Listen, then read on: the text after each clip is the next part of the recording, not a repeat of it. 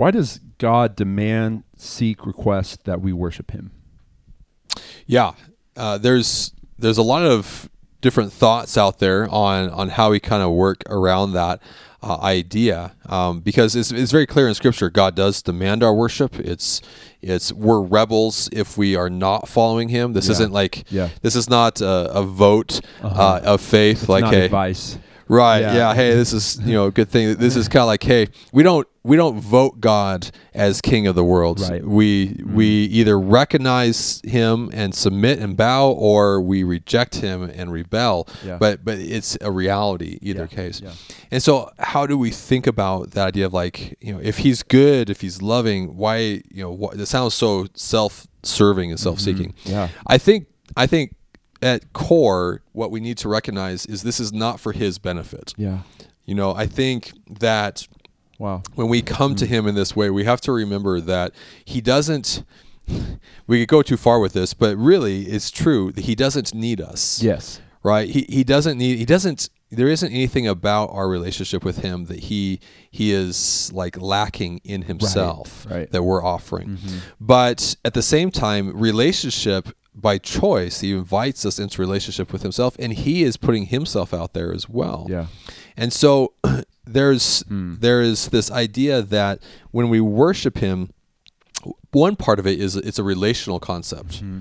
Right, to that that when we worship, we are connecting in a greater way to Him, and so there's a relational aspect to worship for sure. Uh, just as He doesn't worship us, but He adorns us with with love and adoration and and value.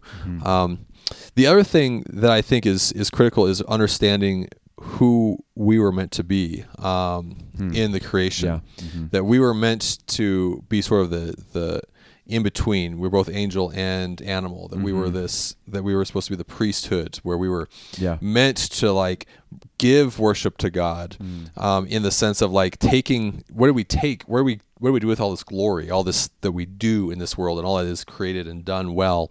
Like, what do we do with that? Well, we we reflect it to God. Hey, thanks for that, and we work as the ambassadors of His power and His grace into the world. So Yeah. that that go between was just meant to be sort of this flow between Him and us, so that we would have purpose and we would have meaning.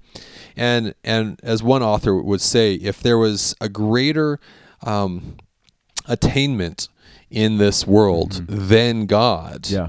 God would demand that we worship that. Yes. But because the greatest attainment for us is God, Yeah. because He is the source of all morality and reality of all that, Mm-hmm. that because of those things, He demands that we worship Him selflessly in in that demand Yeah. because he doesn't need it but it is it is the greatest way for us to connect it elevates us in our humanity to the greatest level possible as a result Right. And as C.S. Lewis says, praise actually completes the enjoyment of the object of our affection. You know, Right. so uh, when you're really into something and your friends aren't, it's really frustrating because you have no one to share that enjoyment with. It, it it's Right. almost incomplete, which is why we as a community, one of our convictions is having a mind in love with God and sharing yeah what you're learning Sharing about God, that. sharing Yeah. the praises of God together as we f- freak out about God, you know, Yeah. as, as we're doing now. Um, what it does is it completes my enjoyment of Him. yeah it's good